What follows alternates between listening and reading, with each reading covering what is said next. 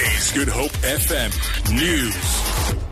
Calm has been restored to Hangberg in Hout Bay following yesterday's violent demonstrations over alleged fishing quotas.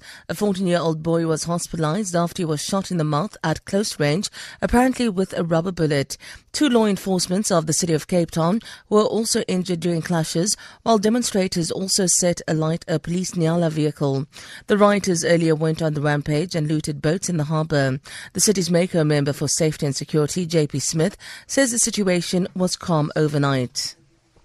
The city's enforcement staff will maintain a presence in Hout Bay. They report that no further incidents arose since the public violence yesterday and that all roads are open and free flowing. The Muslim Judicial Council of South Africa will today join interfaith leaders and others in protest against the ongoing atrocities against the Rohingya, a minority Muslim ethnic civilian population in Myanmar. In recent months, about 200,000 Rohingya have been internally displaced and more than 300,000 have fled to Bangladesh amid a military crackdown by Myanmar's military on insurgents. MJC spokesperson Mishka Darius says the demonstration to parliament begins at 11 from Keizersgracht. We are coming together under the banner of South Africa for Rohingya or SA for Rohingya, which is an organization that is uh, started in 2012, Protect the Rohingya campaign.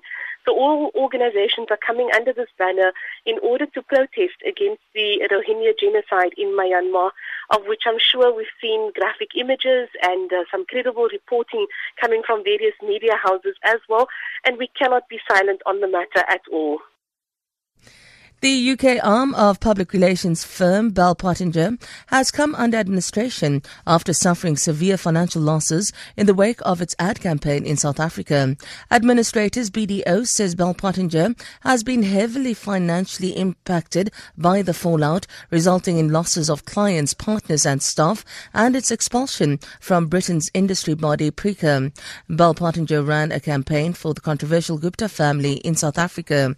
South Africa's DA laid a complaint with the industry body that found the campaign was likely to inflame racial discord.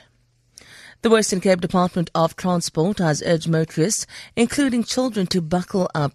Provincial Transport spokesperson Byron La Hoe says officials have noticed during a buckle up seatbelt awareness activity held at Tygerberg Hospital that a number of vehicle occupants are not strapped in as the law requires. He says wearing a seatbelt could be the difference between life and death. We would like to thank all drivers and passengers who always wear seatbelts, even on the shortest journey. The public support can really make this campaign go a long way, increase awareness and save lives.